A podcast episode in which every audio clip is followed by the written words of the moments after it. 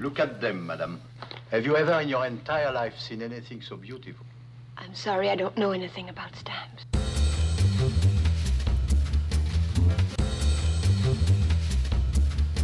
Stamp collecting happens when we dream together. Live from the Indianapolis Motor Speedway, this is the award winning stamp show here today, episode number 187, brought to you by the Southern Nevada Philatelic Research Center. I'm Cash. I'm Scott. I'm Mark. And this is Tom. Well, we're going to work on a little bit of a new format today. We got a whole bunch of news and notes and things like that to cover. So, uh, the first thing we're going to do is this week in history. August 19th saw the first race at the Indianapolis Motor Speedway in uh, 1909, which is now home of the world's most famous motor racing event, the Indianapolis 500. The Speedway was started as a testing facility for Indianapolis's growing automobile industry and was built on 328 acres of farmland. Seemed like a lot. 328 acres. Well, you know, you got to have room for the fans. That's half a square mile. Is it? Yeah. How big was Woodstock? No, no, no. It's it's a third of a square mile. It's a third of a square mile. I don't remember. I know my dad. I know my dad lived on two and a half acres a long time ago, and I know it took me a long time to mow it. So 328 seems huge to me. Yeah, it is. Well, it was the idea of local businessmen that occasional races would be held at the track, and after the race, attendees could go and visit the various showrooms of the manufacturers, which I think is a pretty clever idea. Well, also the fact that they didn't have a lot of manufacturers. Right. Yes. yes. Well, that and the fact that anybody could get in and build their own car. Well, the track is 440 yards long. A quarter From- quarter mile. Is that what that is? That's a quarter mile. From start to finish, and it consisted of two long and two short straightaways connected by four turns. Isn't that isn't it called the square oval? Mm-hmm. Uh, the first race on August 19th, 1909, was five miles in length and was won by an Austrian engineer named Louis Schwitzer with an astonishing, at least by 1909 standards, average speed of 57.4 miles per hour. Because, you know, they actually thought at one time that by going 50 miles an hour or more, you would actually ruin, uh, ruin your internal organs and die. Well, that was true. That's true. Yeah, that happened to me. Yeah.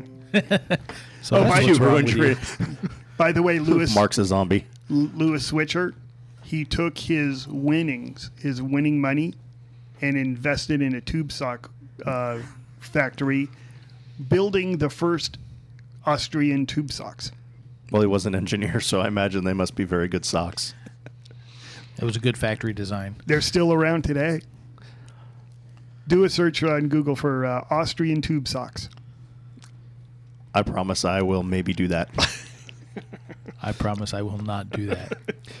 Well, the event, which was attended by 12,000 people, was run on a track surface of crushed rock and tar, which proved to be an absolutely disastrous idea because the track was breaking down in several locations and the race caused the deaths of two drivers, two mechanics, and two spectators.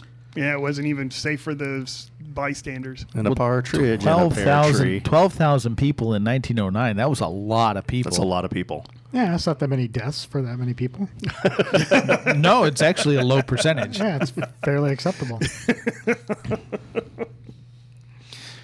Well, the surface was replaced with 3.2 million paving bricks laid into bed of sand and fixed with mortar. And now dubbed the Brickyard, it was reopened in 1909, December 1909. But due to low attendance, the track owners decided in 1911 to switch to one long race event per year with a larger prize. I can't Now- imagine why people wouldn't show up. was low, low deaths. attendance. Low attendance. They started out with twelve thousand, which was a ridiculously large number for the time, And then Well, kill it- two it of all- them. and then killed two of them. So, w- what was low attendance? don't- Ten thousand. I don't know. Maybe it went down to five. Maybe it went down to one or two. And they died.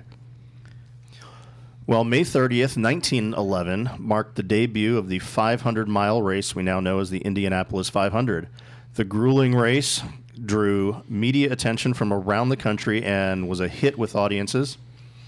Ray Harroun was the winner in a time of six hours and 42 minutes and an average speed of 74.59 miles per hour. The prize for all that driving, $14,250, which was probably a decent chunk of change in Oh 1911. yeah. Also, he, Seventy-four point five nine miles an hour. What do you do? Get out and push the last mile? I don't know. But, s- I mean, you think today you drive to Vegas in four hours, and it's just like, I don't think there took was, six hours to, to drive around the track. I don't think that there. many I don't think there was a limit on how much gas they could use at that time either. Oh, probably not. The race has been run every year since, with the exception of 1917 and 1918, and then 1942 to 1945, due to um, surprisingly, or not surprisingly, Nazis and Germans. yeah, World War One and World War Two. Actually, World War One, we can blame that on the Austrians. Yes, and so you have. And- N- Now, with an average attendance exceeding 400,000 people, it's the best attended event in United States sports. Is that a, the best attended annual event or is just a single event? The Indianapolis 500 is once Yeah. a year. I understand that, but it, it's, Well, I mean, if you if you counted all the football games and all the stadiums of a 16 week season, I imagine it exceeds well beyond 400,000. well, but you know, you had But for million. that many for that many people in one sports venue, Which you had the Million Man March. That's more than four hundred. not a sporting not a sporting event. Yeah, we, we can't count uh, stamp shows in there either. What about the Olympics? That's not a sporting event. I don't know if there any of their stadiums in the Olympics have ever been able to exceed 400,000 people. I don't know if the venue can handle that many. No, exactly. But this one can.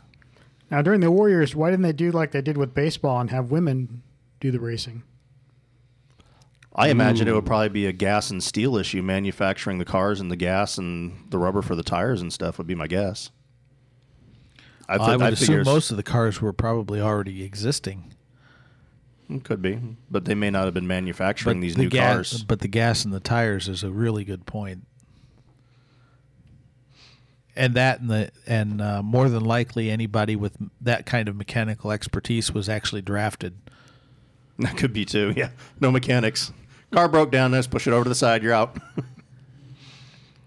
well, the track has been repaired and paved, and repaired and paved until the last of the original bricks were covered in 1961. All except for the three foot section at the start finish line, serving as a nostalgic reminder of the track's history. On September 25th, 1987, as part of the transportation issue, the racing car 1911 stamp was issued. Stamp is Scott number 2262 and features Ray Harroun's number 32 Marmon Wasp, which is the winning car of the first Indianapolis 500. Did anybody know that? I do now. I do now. The I didn't you know, that before before this. No. Yeah, because it just says racing car 1911. Yeah, it's like, yeah. what do you know? That stamp was designed by Tom Brode and accommodated the growing number of mailers who were utilizing the Zip Plus 4 pre sort requirements. So that's an unusual stamp because it has a fractional value. Yeah, it's 17.5 cents, Seventeen right? point five cents, which uh, yeah, earlier stamps we saw the half cent and the one and a half cent, and uh, the four and a half cent up through the Prexy, and then you had fractionals in the '60s, the one and a quarter and the four and a half, and the one and a half in the Liberty series. But really, since then, we haven't had fractional issues until the transportation coils came out, Right. and those were mostly for the discount rates that were given to large bulk mailers. And these were odd fractions too. Eight. Some of them were. percent, twenty four point one uh, cents. I mean, I, I look at some of the ones, and the, one of the reasons why they don't put values on the stamps today, why they just say pre-sorted or bulk rate or something like that, is because they really don't want the public to know how much discount these bulk big bulk mailers are getting. Because Oh, that's funny. Because we're about that. paying 50, 50 cents for a first class letter, and some of these mailers are paying less than ten cents. In Well- some cases, less than five cents. We pay 25 cents because we buy our discount postage. I'm not talking about you, Cash. Oh, yeah. I'm talking about the general public. The first class first class mail rate is 50 cents. So that's what you have to put on an envelope. It's not what you pay for the postage, it's what you put on the envelope. Well, the 1911 stamp was uh, printed by the Bureau of Engraving and Printing. Uh, was engraved via the intaglio process. Did I say that right? I think it's intaglio. Oh, sorry. I think the G is silent. just like in tube sock. Uh, the stamp was issued in unused coils of 100 and pre-canceled coils of 500 and 3,000. Which doesn't that pale in comparison to our one cent pairs? Weren't those like rolls of 10,000 or something? Yeah. Yeah, but they were um, a lot of stamps now are produced. Well, they still produce stamps in rolls of 100, 500, 1,000, and 3,000, as well as the 10,000. Uh, the stamp also has a two listed varieties: the untagged variety, which is 2262A, with a red bureau pre-cancel zip plus four pre-sort, and an imperforate pair, which is uh, Scott number 2262B. Interesting with the uh, with the red pre-sort uh, zip plus four over uh, printing on it. Uh, you have to have a special mailer's permit to use those, whereas the one without that, you can use on any any mail that you have. Oh, really? Yeah. But you can't use the pre-sort. They'll bust you for that. Uh, well, they'll they'll basically say it's not valid for postage Aw. because you don't hold a mailer's permit. But in the uh, direct mail manual, um, which I think is uh, the section is P023, it talks about how stamp collectors can use pre-sorted stamps for mailing uh, first class and priority. You just as have long to- as you have a permit, which is free. and you have to make it add up to at least fifty cent, at least the first class rate, which is currently fifty cents. So if you go to the post office, ask for form 3615. We're a font of knowledge today. Aren't we? and it's all about stamp collecting. Yeah, amazing. On May 20th, 2011, the Indianapolis 500 centenary stamp was uh, issued, uh, Scott number 4530, and it was a 44 cent forever stamp. And this stamp is uh, basically the same as the racing car stamp almost, except it uh, has Ray Harroun in the car driving the Marmon Wasp. so it's car number exactly the 32. same car, yet I Picture of the same car, yeah. yeah, I didn't recognize that, that fact when, when the stamp came out. Yep. By the way, just so everybody knows, um, we're going to be doing a few changes, and uh, StampShowHereToday.com's website is going to be starting to be updated significantly here. And all the images of the stamps we're talking about today will be up on StampShowHereToday.com if you want to see them. Excellent. Something I noticed when I was doing some research on this NASCAR, Indy Racing, Formula One is huge in the United States. Very much so. Drag racing too. drag race NHRA, there are these two IndyCar stamps, and the one you, the first one, the 1911, you figure really isn't even. I mean, it doesn't say anything; it just says racing car. Yeah. So that's all you get. Other than that, the Scott 3187N from the 1950s, I think it was the 1950s. Um, Celebrate the century. celebrate the century sheet is stock car racing. There are no other racing stamps that have the- been issued. There's the muscle car issue, but, they're that's not- not, racing. Yeah. Right. Well, there's also um, the muscle cars, uh, which are uh, Scott numbers 4743 to 4747. And then in 2014, they did the hot rod stamps, which are 4908 and 4909 respectively. And but those two, again, not racing. It's just seems. I mean, there's like football. Do they have football stadiums? I know they have baseball stadiums. No, I don't think. I don't think I've No, seen that well, yet. they just have stadiums, but But there's a lot of various yeah, football stamps and stuff like out. There's just like Baseball stamps, yeah. NASCAR and racing is so huge. It surprised me that there's so few U.S. racing stamps. And I say U.S. because if you look in their other countries, there's tons. But the U.S. only has three that I could find specific racing stamps. That's interesting. And yet, how many stamps are have quilting on them? Apparently, that's more popular than racing.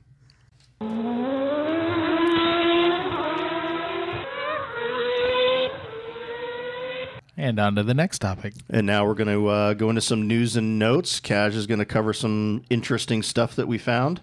News and notes. Canada Post announced nominees for the E-commerce Innovations Awards. The winner will receive $100,000 in free shipping along with quote unquote valuable marketing packages. I put the quote unquote in there. And will be named one of Canada's top retailers.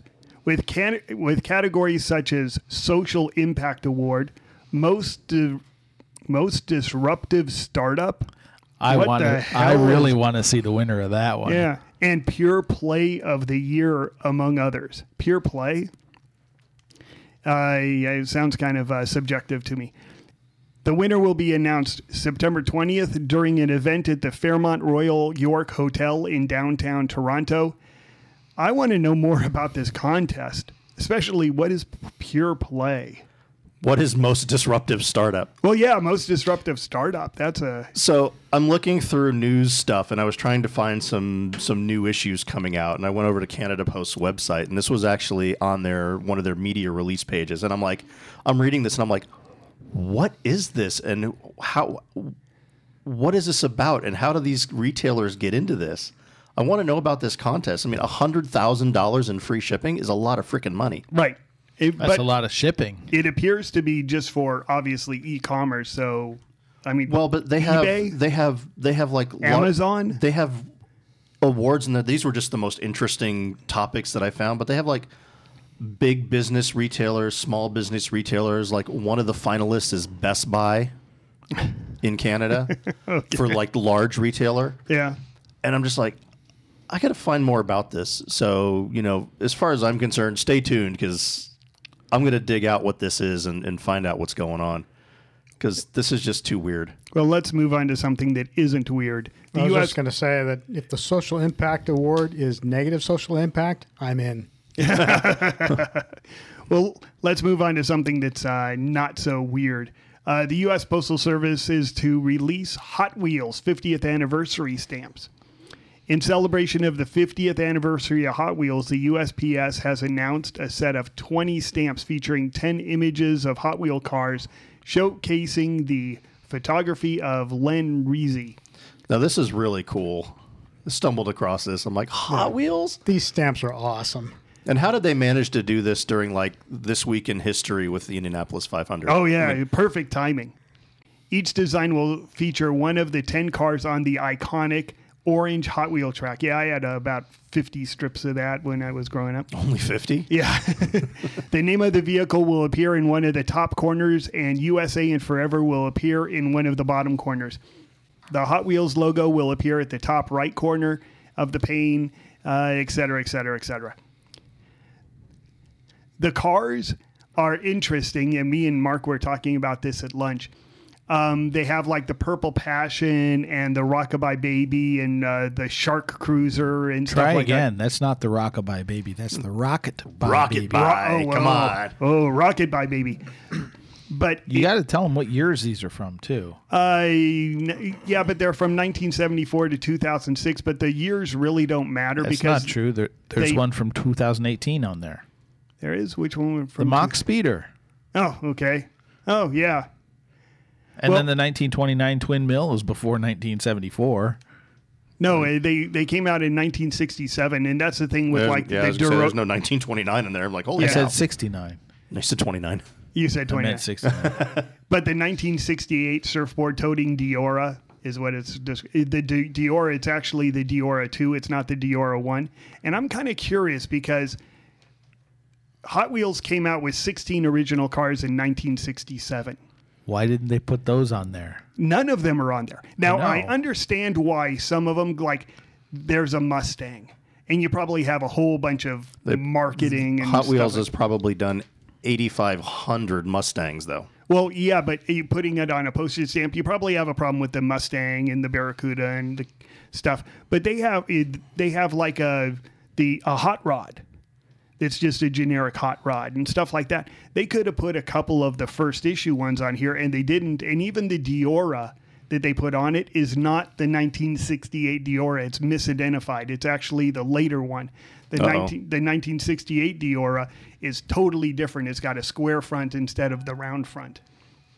So Well, we'll have images, but I uh, I need to get some better images of the individual ones because all I found so far was uh, an image of the pain of Six, and it's really small, so it's hard to make them all out. yeah, I was looking. I think Mark found some. He showed me some uh, some bigger images, so hopefully we'll have those up soon.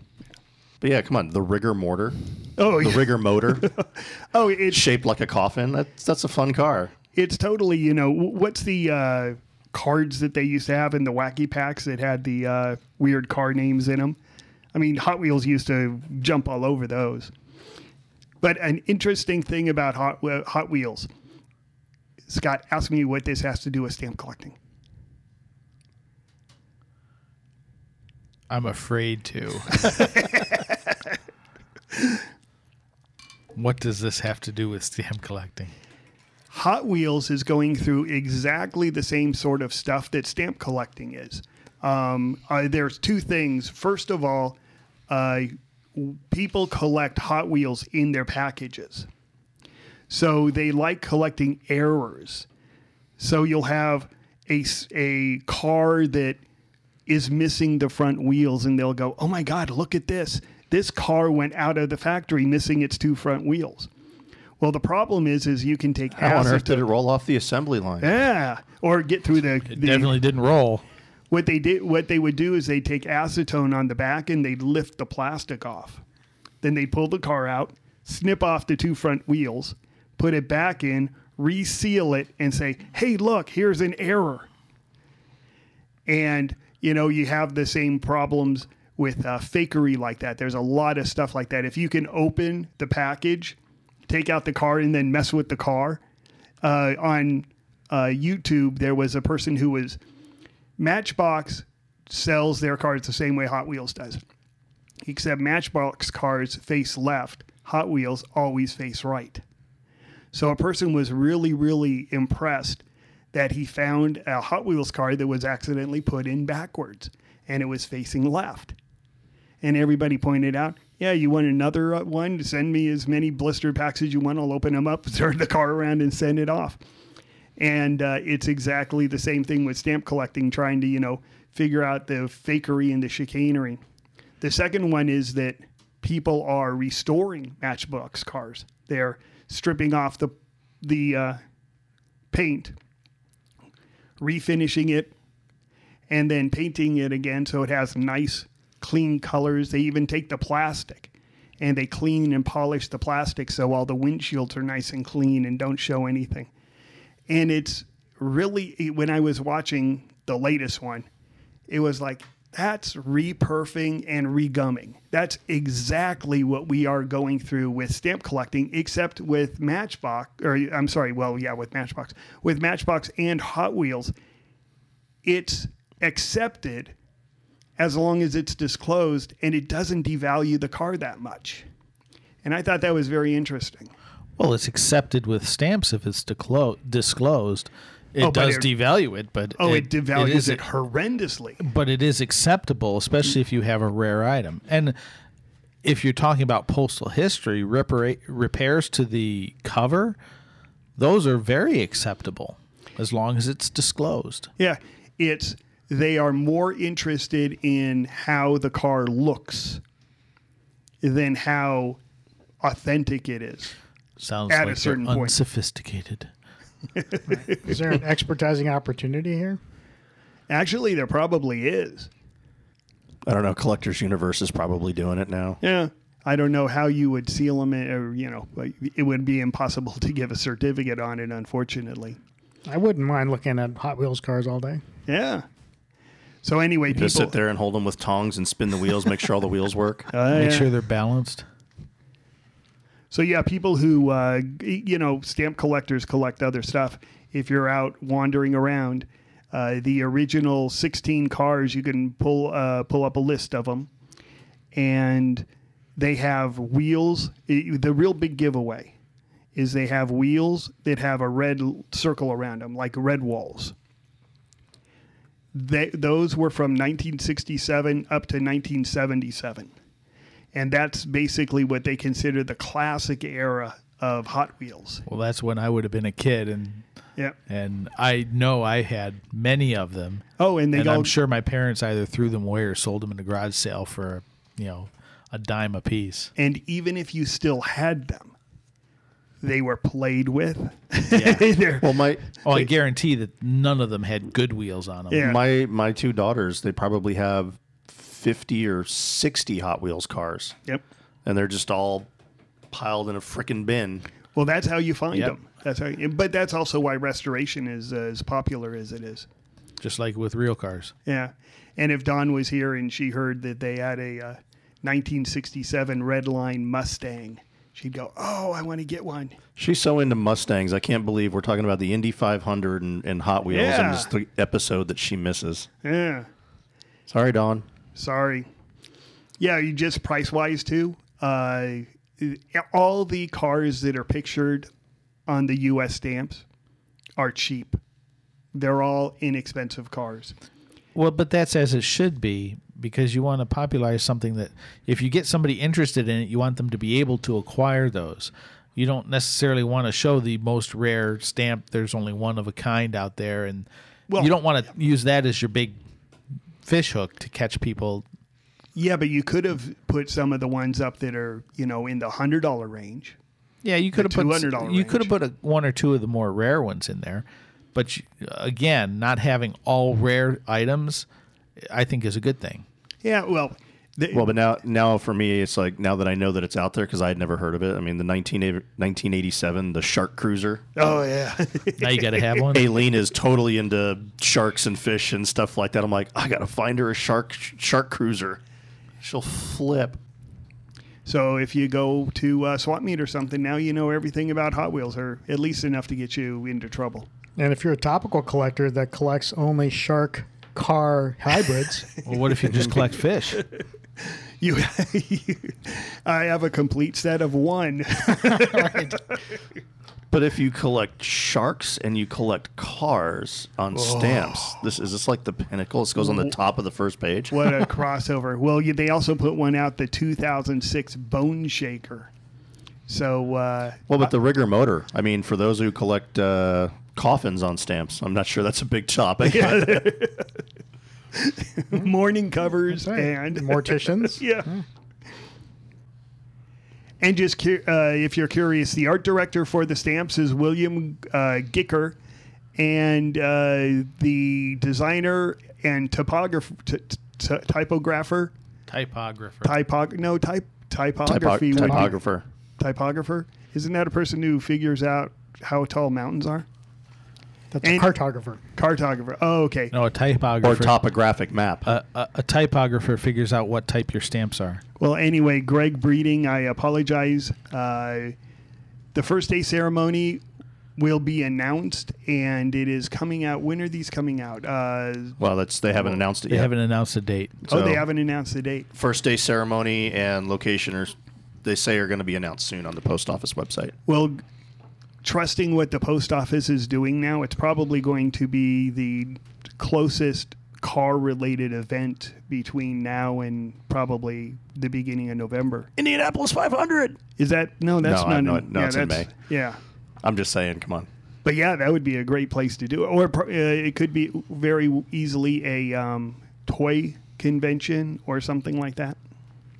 Could be. So, yeah, look around. But congratulations, USPS. This is a great issue. Oh yeah, Yeah, they're really pretty cool looking stamps. And I like the fact that they actually they're not just pictures of the cars, but they actually have them on the track. Oh and- yeah, yeah. Well, I, I I'll have to say that knowing how much lead time they require to get a new issue out, it's a good thing we bitched about their poor stamp designs a couple years ago. Yeah, you're probably, you're probably correct. Yeah, I do like these. The only thing that I wish they would have done is they would have had some specifically some red lines in the the issue. Maybe they'll come out with a souvenir sheet of three. Ah, Lenticular. d- Lenticular, they could they're, they're they shows them racing down the track. oh, that would be cool. That Yeah, would be really cool. Actually, no, the ultimate one would be as if they had it going like over the jump, because everyone liked to jump their Hot Wheels cars. Or, Yeah. Or or the loop the loop, but The loop, yeah. yeah. Yeah, so if they if they came out with like uh, oh, I don't know what's a good one. The uh, the Deora with uh, surfboards, and you had the surfboards on. I, I just like the Deora. It, it, anybody who has never seen one before, uh, do a little Google search. The front, the they have no side doors. The doors open in the front, and it opens like the back of a station wagon, where the windshield goes up and then the door swings open. It's a really weird, re- weird car that Dodge put out.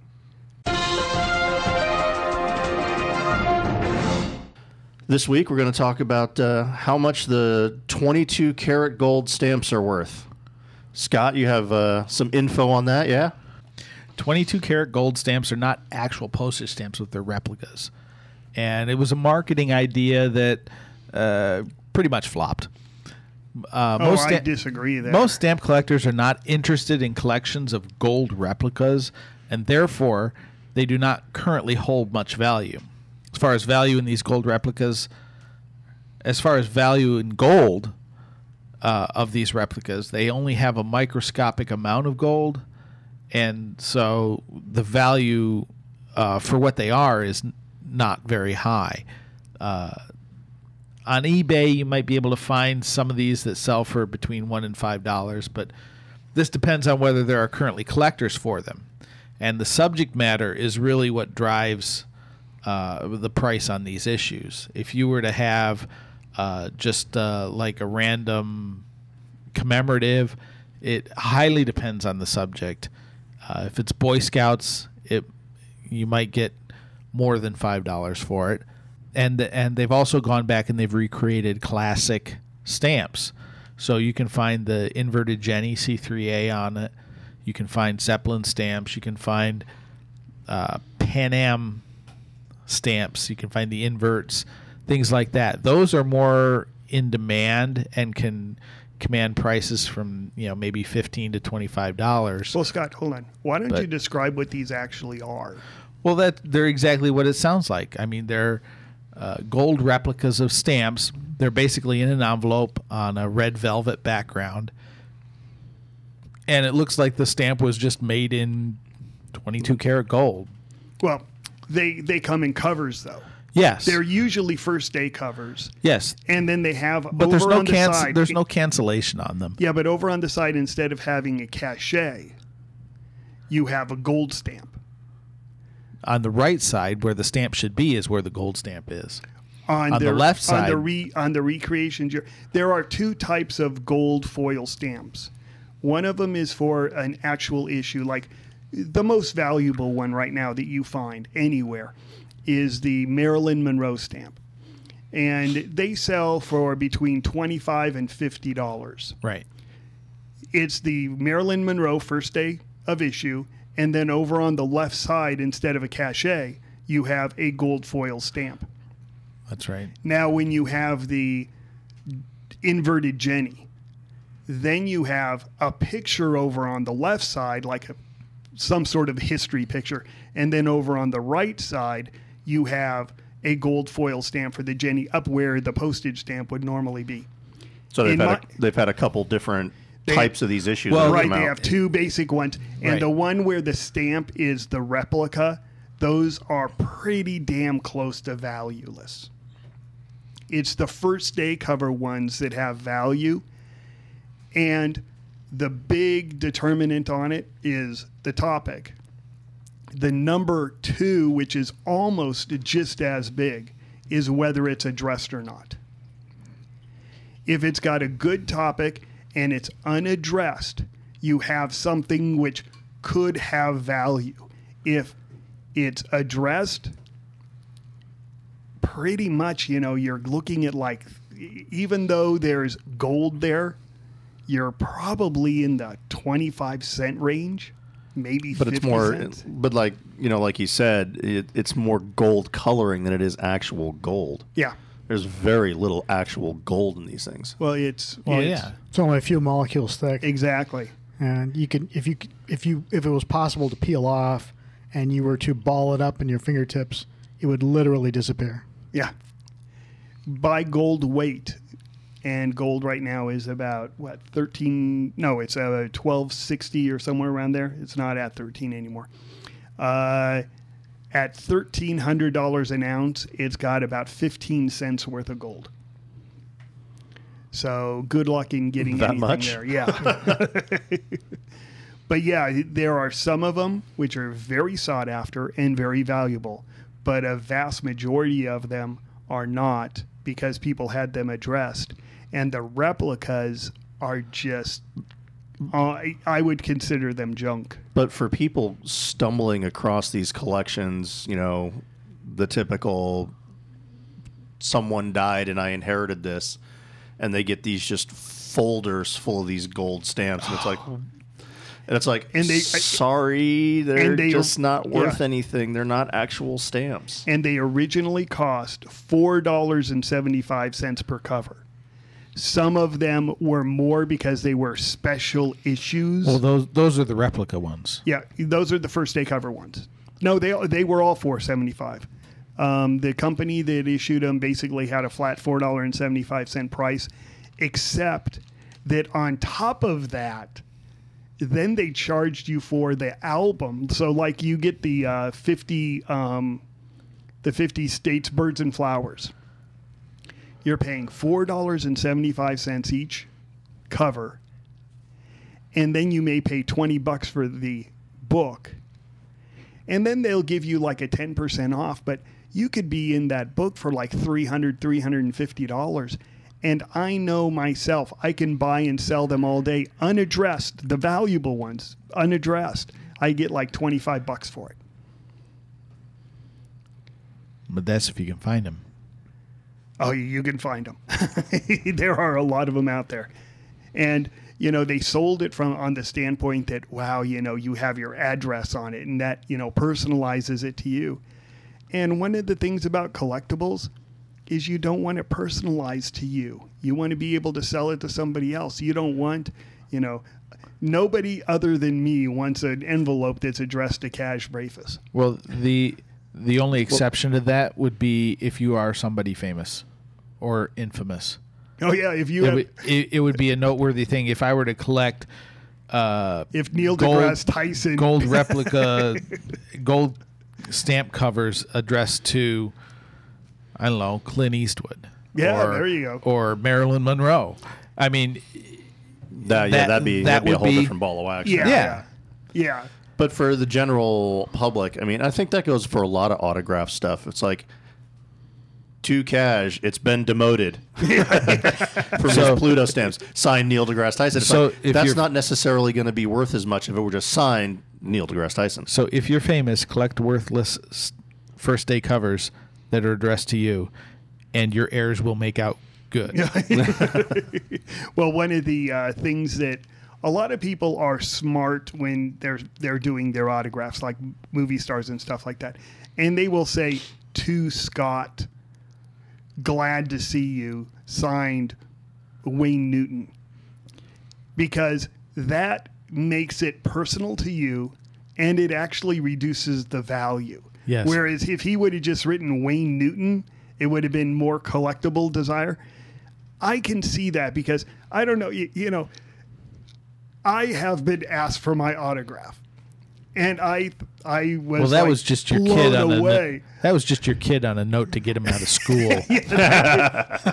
and I was blown away that anybody wanted it. But I just signed it. I mean, you know, but I could very easily see, you know, ah, man, you know, Stamp Show here today is so incredibly successful, and we're all, you know, on TV, and Access Hollywood is following us around and taking pictures of us, you know, God, I going not. to.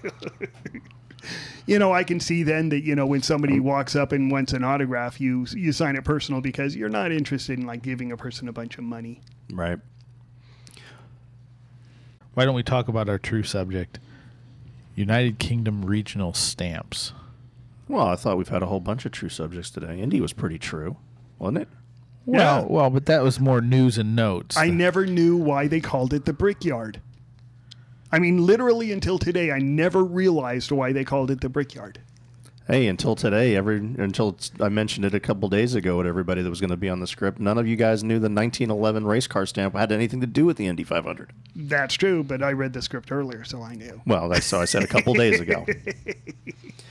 Well, Scott is correct. We are going to talk about uh, United Kingdom regional stamps. And this came about because I asked Scott one day, being of Scottish descent myself, I realize it's part of the UK, but why doesn't Scotland have any stamps? And it turns out uh, they kind of do.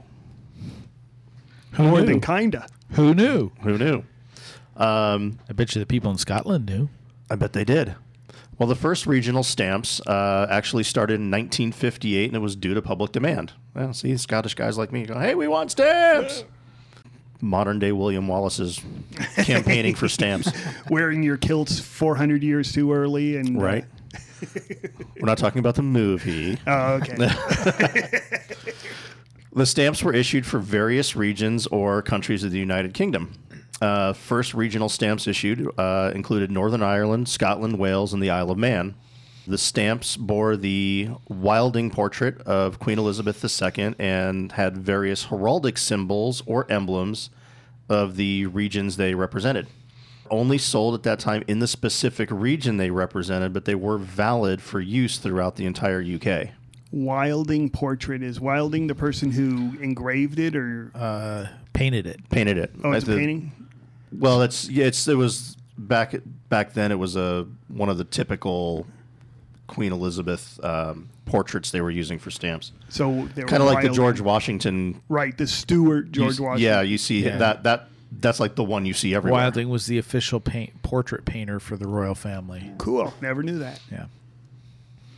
Uh, the Wilding design was replaced in 1971 with the I'm, I may butcher this Machin head. Machin. Machen head. Uh, see, almost, almost, not as bad as I thought. Uh, design, which contained a single symbol in the upper left hand corner. Uh, these were issued for 30 years, though in 1973, the Isle of Man did become postally independent and started issuing their own stamps.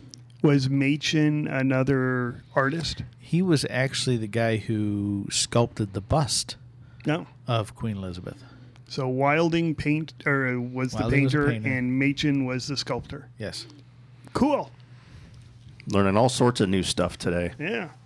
In 1999, with the decentralization of power from uh, Parliament to the regional legislative bodies, new design were new designs were issued for Scotland and Wales, uh, and this was followed in 2001 with issues for Northern Ireland, and now actually they brought a fourth one back. Is uh, England itself. So they have the England regional stamps and each region has four designs, and they all pay a specific rate and remain in use today. The designs, although being definitive, are very diverse, with many catalogs not keeping up with some of the changes. I know some catalogs do. I think Scott, you showed me some of the stuff in the Scott catalog. Yeah, the Scott catalog does list something. A few years ago, they moved the Machin heads out of the general listings and made a separate section. And they took the Scott catalog and they start the listings with uh, MH to denote that it's Machin head. And then they just run through and it's, and they're sorted by value, face value. And then the minor letters denote all the different changes. Well, and some of those changes are um, things such as the traditional Queen's head that you now see in the upper right corner. on the regionals, they've changed from silver to white to gray. Some of the values on the stamps, the, the denominations themselves have changed in, in font style and font size. Now, with the regional issues, unlike with the Machin head issues, uh, the catalog does list a lot of varieties, but with the regional issues, there's not so many varieties listed. Uh, I believe the Great Britain Concise, which is the basically the Gibbons Specialized Catalog for Great Britain, uh, probably has one of the better, uh, more complete listings of all all of the varieties As one would expect. as one would expect. Although, if you are a specific um, collector of Machin heads, I don't know if it would apply to the regional issues. Did they issue specific colors for the regions? Um, No, I think it was more to conform with the UPU color schemes originally.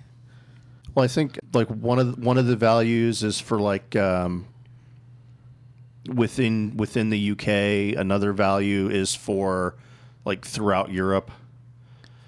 So like each stamp had its own value of the four designs where they could be how like, what rates they they were standard for to be sent to different areas. You mean back then? Because now you have first and second. Right. Yes. And I think that's what they still do today. Is I think they have first and second. If I were to look at the uh, No, they have first and second today, but they they also have values because sometimes obviously you have weird values. Right. That's like us using forever stamps. They they just count as 50 cents today. That's exactly Where, correct. whereas, you know, if, if you have to pay a rate of 83 cents, uh, sticking two forever stamps on there basically means you're overpaying. Except there's one big drawback is uh, they're forever until The the, queen dies. That is true. It looks like um, I have I have a question I don't know the answer to, and uh, do they demonetize their stamps when the monarch pass monarchy passes to a new person? Traditionally, yes. The question is, will they continue?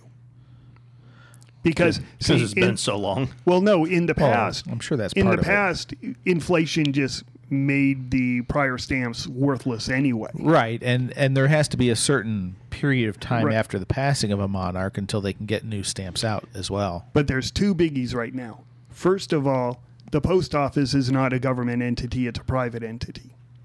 Second of all, Yes. basically they have forever stamps. So they're not as tied to the queen and they are per, putting themselves forward as forever.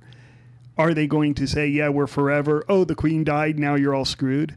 That's probably not going to occur. No, but I think I think it's also likely that due to the queen's age, they probably have ready to go designs with who they believe is going to be the next monarch. you know I'm in line for the throne. I have a very, very small chance, but I'm on the list of the other 7.3 billion Yeah, people. being Pol- of Polish descent, you're probably uh, more than a billion down on the chain. He's in line for the throne, but he means the bathroom. ah, Sorry, I lost my lost my place now. Thanks, guys. Oh, wonder why that happened. when I when I'm the king, I will uh, absolve you of Oh, all thank- your problems. Thank you. I'd like Uh, to put in for some advertising space on Big Ben if uh, You got it. You got it. You got it. Uh, the most recent designs in use today uh, started as borderless stamps with the color running all the way to the edge of the stamp. And this was changed in 2003 to white borders due to the lack of effectiveness of the vertical tagging on some of the darker colored stamps. That's, Now a, that's a first. I've never heard of them change, changing something because the, the tagging was not as effective on the well, I, I can tell Yeah. you from experience tagging issues of Great Britain that uh, th- it can be a challenge to spot some of the tagging bands depending on the color of the stamp. So Well- I can understand why they did that. And that's something that that uh, the Scott catalog doesn't cover is the difference in the tagging bands. They just in some cases they just mention it. And in other cases they totally ignore it. And so if you want to really specialize in these issues, you really do either have to do your own original research or you have to find uh, another catalog that would list these varieties. You know, Don brought this up last week. Why do you have block tagging? Why don't they just tag the entire sheet from margin to margin and be done with it? Why do they have just blocks on the stamp? Uh, well, one of the reasons why is because then somebody could cut out a stamp-sized piece of the selvage and use it as a stamp because it would pass right through the automatic facing and canceling machines because it would detect the tagging on the selvage. Okay, so let's and they say did it doesn't u- go they to the did salvage. used to do that. but why do they do block tagging just on the stamp? It can't be. Was that was that maybe an interim thing when they went from completely tagged with selvage to Yeah. Block tagging and now to like most of it's just pre-phosphored paper now. Yeah. and it's Yeah. and it stops at the Actually, what they do Edges. A, lot of Well, times, what because they that's do what now they're is talking here. They they say they needed the white border because the tagging was getting screwed up. well, what happens is when you try to tag the stamp, it, the the ink in the background kind of makes it hard to see a difference, and I guess that's because of the way it, it glows or fluoresces under ultraviolet light. I know- I their know tagging is a different Yeah. uh, is a different formulation than what they use in the U.S. well, you said bands earlier. We said bands. Bands the- usually vertical strips, and so usually they don't. They're not tagged like U.S. stamps. No, and usually the way they're placed is they're placed in a strip uh, across the perforations of the stamp, so that one strip will basically tag the edge of two adjacent stamps. Uh, And so if if all you have we're, the two, so we're kind of like getting into talking about the varnish bars from a few episodes ago. They're, they're like bars on either side. Yeah, well, they're bars that basically follow down the perf- where it's supposed to be perforated, and uh, I mean they've tried. Great Britain has had tried various other bar tagging, but that's I think what they pretty much use. I know they use that in Canada.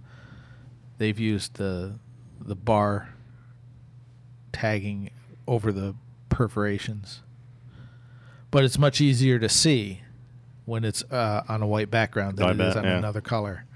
Well, we also have some new issues coming out. The U.S. is going to be issuing Scott's favorite stamp, the dollar fifteen Global Forever Poinsettia stamp. Oh, I wouldn't say it's my favorite, but I do like I do like the round stamps. I thought you didn't like the poinsettia when I mentioned that.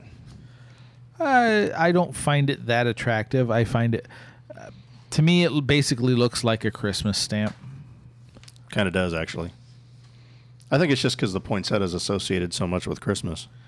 Yeah, it's it's got the colors and the I mean every anytime you go somewhere around that time they're prominently featured. It makes a lot of sense that the stamp is round, being a global forever stamp. But what I can't figure out is why the USPS came out with the have a ball issue that was round.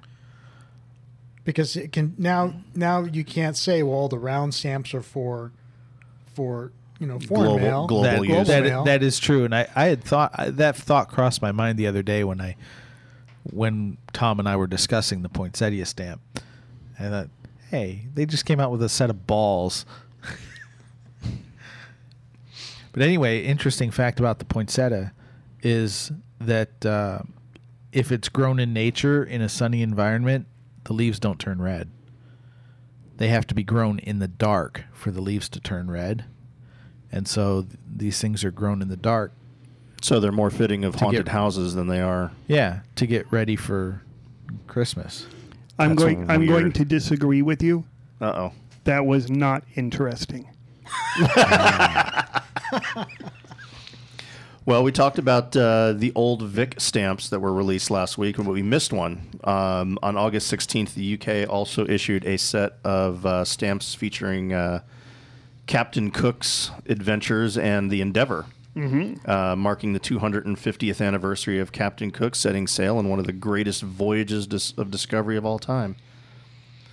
Took off with nearly 100 men, including astronomers, artists, and scientists, and it's uh, it's an interesting set there's a set for Captain Cook, and then there's also um, and a set for the Endeavor that's got uh, Captain Cook mostly features, um, I guess, some of the artists and stuff. I haven't really gotten a good look at it.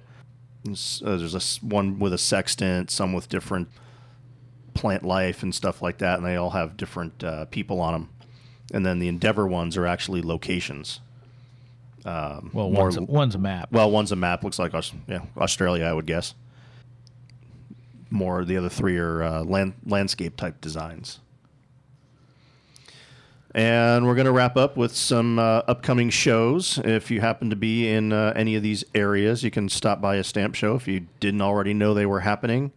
Uh, August 24th and 25th this weekend is the Greater, Greater Kansas City Stamp Show, uh, which is going to be in Gladstone, Missouri.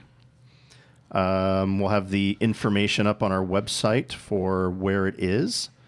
Also, the Airpex show this weekend as well, August 24th and 25th, is going to be in Dayton, Ohio. And the fourth Sunday collectible show in New Haven, Connecticut is going to be August 26th in New Haven. You missed one. The most important. Yeah, did I? Which one is that? Stamp show here today. The greatest stamp show on a monthly basis by far, the Las Vegas Stamp Show, fourth Sunday of every month, is going to be uh, August 27th or 26th? that would be the 25th. 25th. Okay, 25th. Do I hear 26? 26 going once, going twice. Sold to 25. Is it? I think it's the 26th. Well, I think it's the 32nd. of, of, of course, it's the 26th. the 25th is Saturday. Oh, okay. Well, anyway, Las Vegas. It's at the uh, Hilton Garden Inn, uh, right south of the Strip. Uh, you can We were gonna hang make- out at the casinos and come on down and buy some stamps and say hi to all of us. Did the people that put on Airpex fight with the people who put on Aeropex?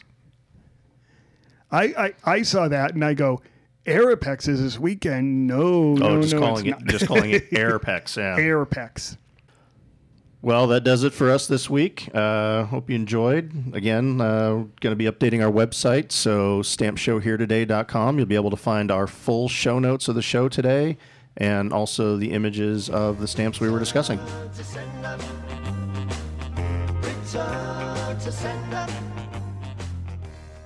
Thank you for joining us. This has been Cash, Scott, Tom, and I'm your host, Dawn. Continue the conversation at Stamp Show Here Today on Facebook. You can ask us questions, see pictures of the stamps, make comments, and add to the conversation on Facebook. You can also ask the experts your stamp questions at bluepaper at gradingmatters.com.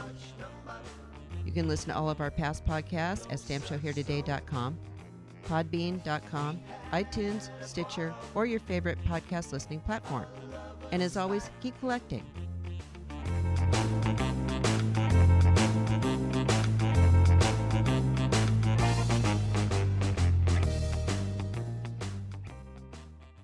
Stamp collecting happens when we dream together.